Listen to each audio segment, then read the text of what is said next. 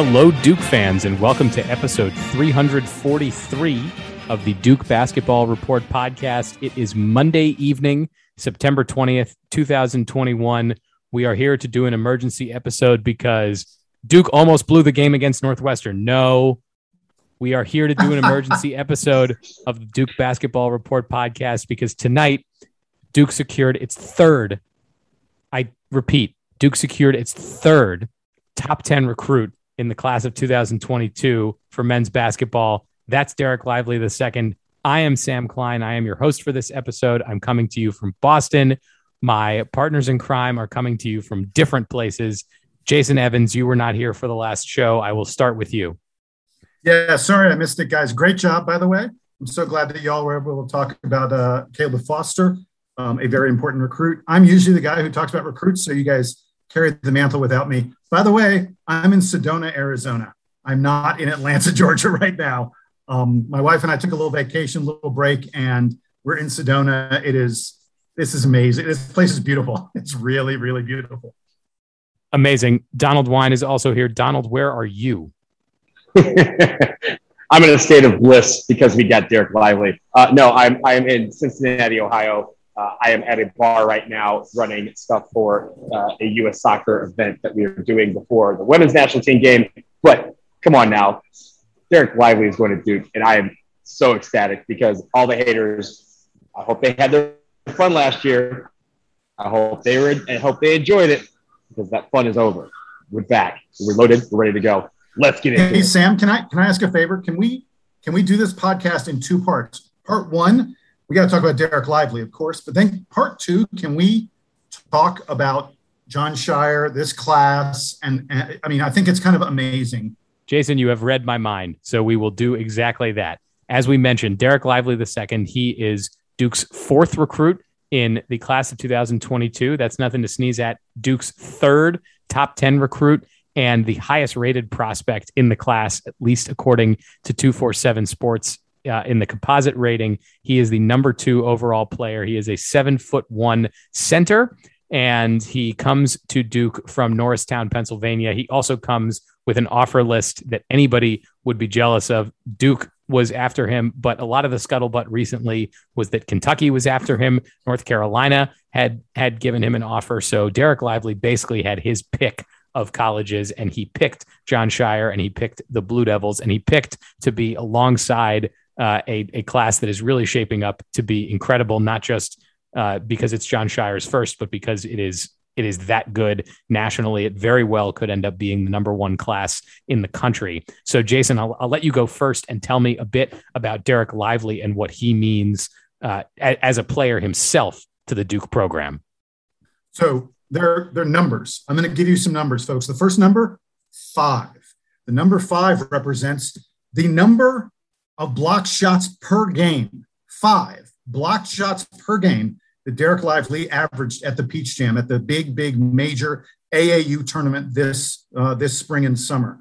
Uh, that is a stunning figure, and and that's what that's you need the to stupid know about number, this. Jason. That's it, it. That is like that's not something like if you played N B A two K, you wouldn't average five blocks a game in N B A two K. That's a stupid, ridiculous stat. It, and and it is because of two other numbers. Sam mentioned seven one. The other number is seven eight. Derek Lively has a seven foot eight inch wingspan. Oh my God. This guy's a rim protector. Look, we, we currently have Mark Williams, who is a great rim protector. Derek Lively may be on another level from Mark Williams. Derek Lively, it's entirely possible, is going to be the best rim protector in Duke history. He, like I said, five block shots per game um, at the A A U level, uh, playing against truly elite talent. The, the, the guy is, uh, he's absolutely in control of the paint. And the really interesting thing about him is this, uh, you would think on a guy like that, that he would never venture outside of the paint. But, but the funny thing is on defense, obviously, Lively just sticks, sticks close to the basket and you know, forget about it. You're not getting a shot over him. But on offense, He actually, he doesn't have really strong post moves. He's not, he's not really, he's big in terms of being tall. He's not big in terms of being thick and physically strong. Um, and so he doesn't try to score too much in the post. He's going to get lobs. It's going to be lob central. I mean, you toss the ball up, he he throws it down. But the place where he's actually really good on offense, ready for it? He goes outside. Dude can hit three-pointers. In uh, I think it was the semifinal, the quarterfinals or the semifinals of the of the Peach Jam, he led off by hitting like four three-pointers, four for four three-pointers in the first quarter of their game of the of the game that his team was playing in. And, and as a result, you know, they were running away with it very early. This is a guy who has a nice three-point shot. Not going to be a guy you dump it into in the post, but a really nice three-point shot. Great shot blocker, good rebounder. And the last thing before I toss it back to you guys, he's so quick. His foot speed is really, truly elite for a guy his size. He is capable of guarding guards. I want to say that again. Duke has a guy with a, who's seven one, with a seven eight wingspan, who, if he gets switched on a pick and roll, he can guard a guard. That's how good he is defensively. He's going to be one of the he's going to be one of the great defensive players, I think, in Duke history, and that's really saying something. I'm not sure Duke has had, maybe since Sheldon Williams, maybe ever, a guy who's going to be able to control the paint and be this kind of a defensive presence. It's really exciting. Jason, I'm glad you brought up his offense on the heels of his defense, because uh, I was reading, I was watching video on Lively, but then I was reading the scouting summary on two forty-seven, and he is compared uh, by uh, one of the uh, recruiting analysts over there favorably to Tyson Chandler, as more as sort of similar on the defensive end to Tyson Chandler and more of an offensive threat. So we are looking at offensively gifted Tyson Chandler as a comparison for Derek Lively. That is a guy that I want on my team. Donald, I need you to chime in here. Yeah, I was literally going to mention that very same thing. If you like, he could have stopped that comparison to Tyson Chandler. I would have been like, yo, that's awesome. Let's do it. But Tyson Chandler with more offense. And here's the thing, Jason, you mentioned about the fact that he can guard guards. The thing that I've seen a lot in his videos is that he can literally be one defensive step away. If he's under the basket and he takes one defensive shuffle step, he's at the three-point line. Like, that's very rare that someone can do that, and to do it quickly is the key here, because again, he can cover a lot of real estate very, very quickly, which means that the opposing team, if they're on offense, they will feel like they have nowhere to go when you have that dude with his arms extended in the paint, because they know that they can't out they can't run around him. He will just take one step and he will close off whatever real estate that they thought they had. So that's what really excites me about him. The fact that he is an offensive juggernaut as well, like, is really cool. But the defensive part of things is even just, it's just one of the great things that we will see is a guy, again, five blocks a game is, is video game numbers. Seven, eight wingspan. That's a video game number. That's something that where you create a player and you're like, I'm just going to make him as tall as possible and with as long a wingspan as possible. And oh yeah, he can do everything. Like, that is incredible. So I'm really looking forward to this. And again, this, I know we're talking about this in a second, but the fact that Jon Scheyer is doing this so early is unprecedented.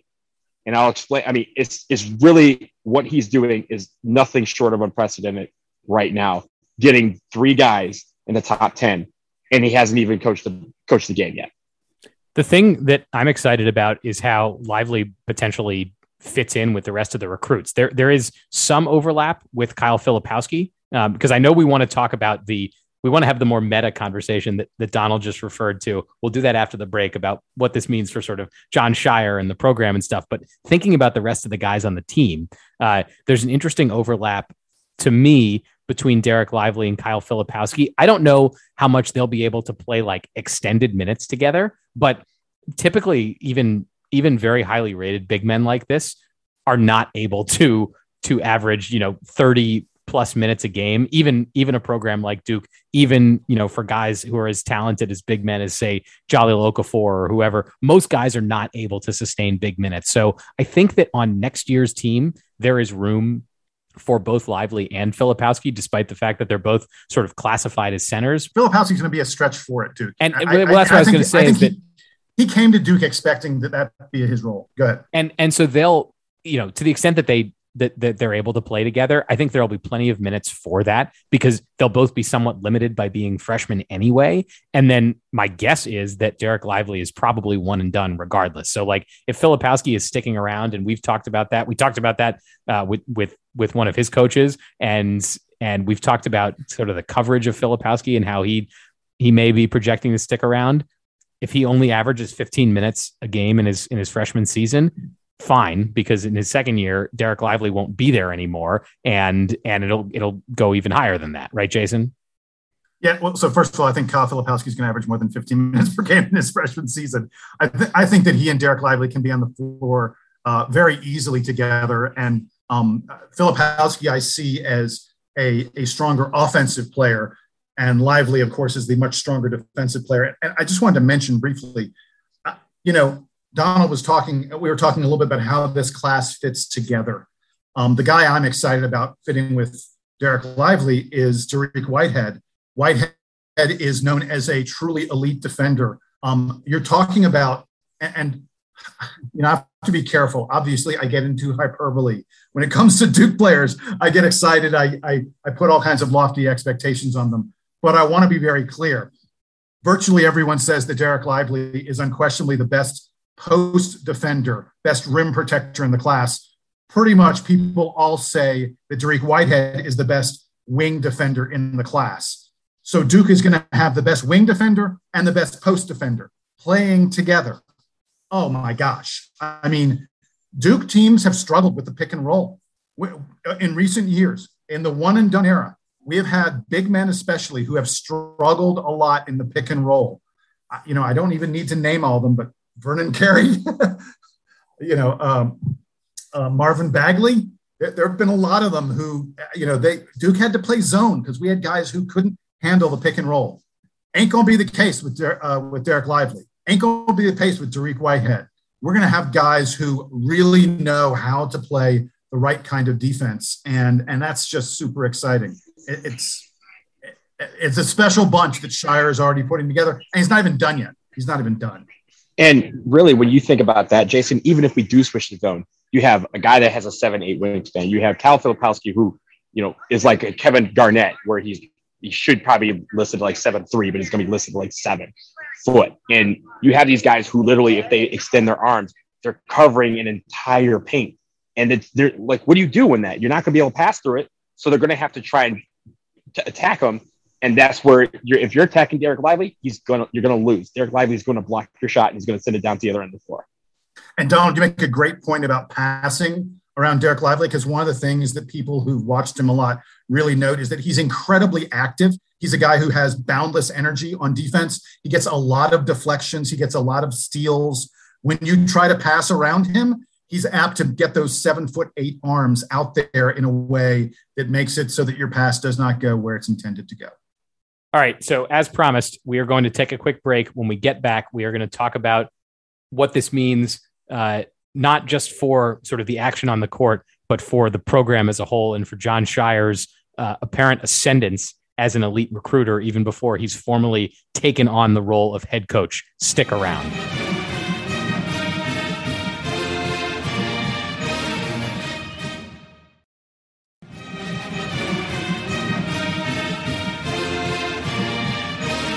As I mentioned before the break, we need to have a bit of a meta conversation about Jon Scheyer. And Donald, I'm going to let you kick this off for us. Jon Scheyer has now secured three top ten commitments in his first class. He's got a fourth commitment in Jaden Schutt, who we talked about recently, is rocketing up the recruiting rankings. And he has a couple other offers out to five-star players that are still outstanding. He's achieved all of this before Halloween of the year before he takes over as the head coach. Sam, Sam, what? It's not even October yet. He's achieved it. Yeah, he barely. I was just, he almost did this before Labor Day. Labor Day. I, I was picking. Oh, I, was, I was just Labor picking. Day. What's? I was just picking the next the next uh, holiday. I mean, he, he's he's had a big haul since Labor Day. Donald, what do you make of this? Like I said, it's unprecedented. I mean, I think Seth Davis on Twitter was like, "Name one coach who did this in his first year," and Jon Scheyer is not even in his first year yet. Like that is a he's really big accomplishment. Day. He hasn't yeah. had his first day on the job. He hasn't yet. had his first day. He has like he has they haven't they haven't rookie hazed him as a coach yet. Like all the A C C coaches haven't got together and made him get the coffee at the at the media day. Like he hasn't gotten to that point yet. And already people are literally sitting there going, "Oh crap. Like what did we get ourselves into?" Remember when everybody was real scared about what he could do and we said, "Hey, the recruiting trail, we're going to be okay." It's, it's very clear from from the get-go we're going to be okay. And oh yeah, he's already secured a top ten recruit in next year's class, in, in the, in the tw- class of twenty twenty-three. And that just happened a week ago. So he's doing it all, and his coaching staff is on point. I mean, again, you have you have Nolan Smith stepping in as an assistant coach, and he's pulling recruits. Like, this machine that we have built is not stopping anytime soon. So that's what Duke fans should be super excited about. Now, of course, there's questions of, you know, you get all the talent, but can you coach them? We'll find that out in year one. But the thing is, we get to find that out in year one because he has the talent coming in. That is a major, major accomplishment for such a young coach. He hasn't, let's be clear about something. There is not a single player that Jon Scheyer said, I really want that guy, and he didn't get him. That's not true of all the other coaches out there. John Calipari, who was supposed to be taking over as the new number one recruiting guy out there because Coach K was retiring. Calipari had it for a little while, then Coach K became the man. And everyone's like, oh, K's retiring. Calipari's going to take it back. Calipari wanted Derek Lively. But you know something? About, about a month ago, I think Calipari started to suspect that Jon Scheyer was going to be was going to win this battle because Calipari offered a guy named Adem Bona, who's like a top fifteen center. He's a look, Adem Bona is a great recruit, but you can't have Adem Bona and Derek Lively on the same team. And when Calipari offered Adem Bona on August twentieth, I said to people who would listen to me, I was like, Duke's getting Derek Lively. I, you know, this is amazing. So there's two things about Derek Lively. One, he is the very first guy to get in a recruit, a scholarship offer from Jon Scheyer after he was named the head coach. The other thing is that when you're the number one guy and you you have that feeling of, hey, you're the guy I want, right? That's an incredible feeling to be the first person offered by a coach. And Jon Scheyer has really, all these things that he's done, he's been very meticulous about going after guys that he knows will shape his class and kind of shape the style of basketball that we think he's going to play. Jaden Schutt, he was one of the first guys in on Jaden Schutt. And Jaden Schutt may finish in the top twenty before this year is done. That's how fast he's rocketing up. So this class, as great as it is right now, could be even better. And again, when it comes to other teams like, you know, UConn, and, or I'm sorry, Kentucky and U N C and all this, but they probably thought we were going to have a drop-off for a couple of years. A drop-off ain't happening. So all of them have got to be just scared to their boots, because if they can't out-recruit a player who has not coached a day yet, then what are they going to do when he actually gets his feet wet into the coaching part of things? Yeah, and, and look, let's be clear. We don't know how Jon Scheyer is going to do when he's actually coaching his own team, when he's deriving strategies, when he's developing players and things like that. But it speaks volumes that these kids who could go anywhere they want are choosing to go with, with this guy who has never coached a single game in his life. Uh, I, I would imagine, I, I don't know, but I would imagine that Jon Scheyer has to not just sell these guys on Duke and himself, but sell sell himself in terms of how he can develop players and the strategy he's going to have and how he's going to build the program. That's that's a leap that all these other coaches don't have to make when they are when they are selling these recruits. And to me, the significant thing is the fact that all these guys are are believing what Jon Scheyer is selling. And that says to me, it must be really, really compelling. And by the way, I want to point out, Shire's not done. We have a four-man class so far that if we get no one else, we'll probably be the number one class in the land and would set Scheyer up to have a clearly a top five or so team next year. That's it. That's if we don't add a single other player. But he still is very high. There are a couple guys he's still really, really high on. And it looks like he's going to get both of them, Mark Mitchell and J J. Starling. If he does, does this class rival, you know, some of the greats in Duke history? I'm not going to get into naming all of them, but it it starts to be up there with some of the great classes all time in college basketball recruiting, again, by a guy who hasn't even coached a game yet. One final thing about Derek Lively, and something that we've seen with all these recruits that have committed thus far in, under Jon Scheyer. They come into Durham, they make a visit, and then they stop everything else. Derek Lively apparently cut off all his visits that he was going to do. He stopped talking to all coaches as soon as he got back from Durham about a week and a half ago, and that was it. At that point, a lot of people started making sure they were like, hey, this is exactly what happened with Dariq Whitehead, with Jaden Schutt, and with everyone else that he had, and Caleb Foster, all these guys. So once Derek Lively said, I'm not taking any other visits and I'm going to make my decision, he was expected to make his decision in like early November. The fact that he said, I make my decision next week, everyone knew it was going to be Duke, because it's just like, again, as I mentioned last episode, it's like N F L free agency. We're getting them in the door and we're not letting them go without a commitment. And these guys are actually committing to the point where they are cutting off everything else that they were doing beforehand or afterwards, because they already knew that they were going to make their choice and they're coming to Durham. And, and you can look at the, at how much like turnover there's been at the Duke program. And you could think like, oh, it, it's, it's, you know, guys are not, guys are transferring, guys are, are leaving early. You know, they're, they're sort of the, the momentum is slowing down. Like if you wanted to be a hater, you could look at it like that. No chance. I mean, this is, this is as strong as Duke has been in recruiting possibly ever, um, even with the transition from Coach K to Jon Scheyer going on. And it's very exciting that uh, you know, we, I think we were skeptical um, about, I don't know about skeptical, but we were talking about like, what does it mean that, that Duke is promoting an assistant uh, as opposed to going out and doing a coaching search and, and getting somebody who's, who's somewhere else. And what does it mean to have that assistant sort of be the coach in waiting for one year on the bench?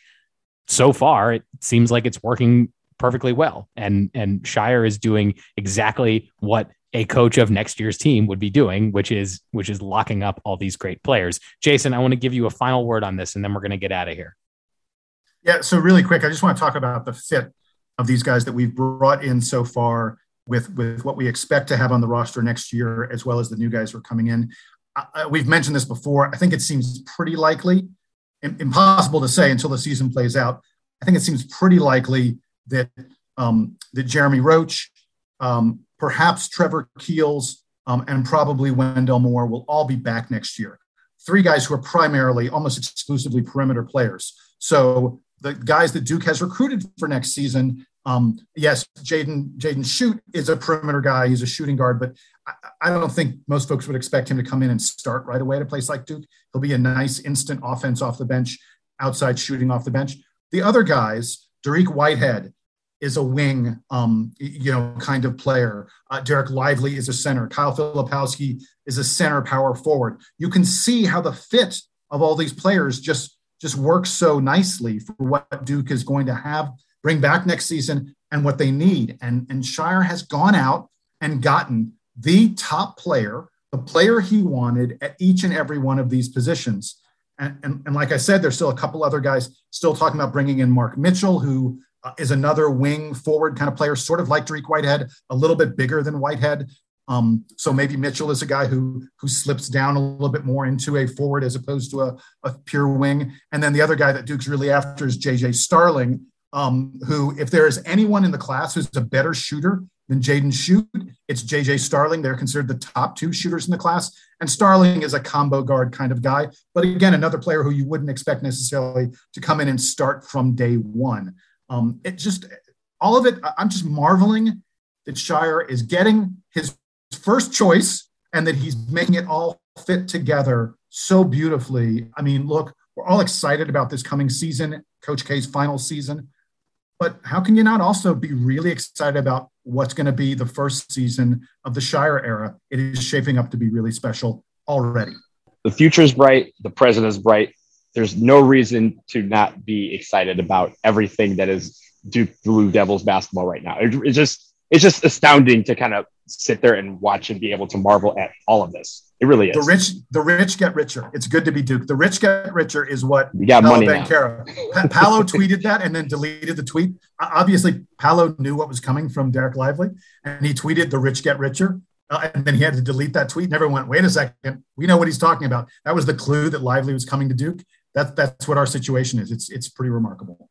So we will get out of here on that. We are obviously ecstatic. We are not going to spend time on the football game, which was a roller coaster of emotions. We might get to cover that later this week. But for now, for Jason Evans out in Arizona, for Donald Wine, who is in the depths of his own emotions at the bar, I am Sam Klein. Derek Lively is a Blue Devil, and so are you. We will be back sometime very soon to talk all about all these things again, because it feels like every week there's a there's a big new commitment for Duke basketball. For those guys, for me, I'm Sam Klein. This has been episode three forty-three of the Duke Basketball Report podcast. Duke Band, take us home.